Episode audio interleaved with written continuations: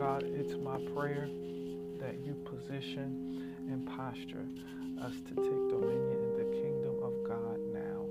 We know that your people are crying. We know that your people are wandering in the wilderness of life, trying to figure it out.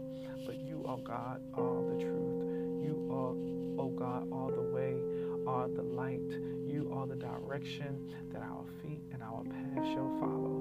So for that, we thank you. For that, we give you honor and we give you praise. God, illuminate the dark spaces for us.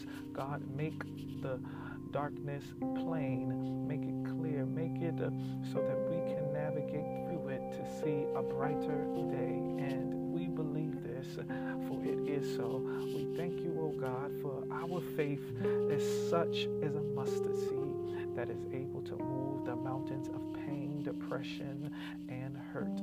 It's in Jesus' name that we dwell with you, we magnify you, and lift you up. Amen.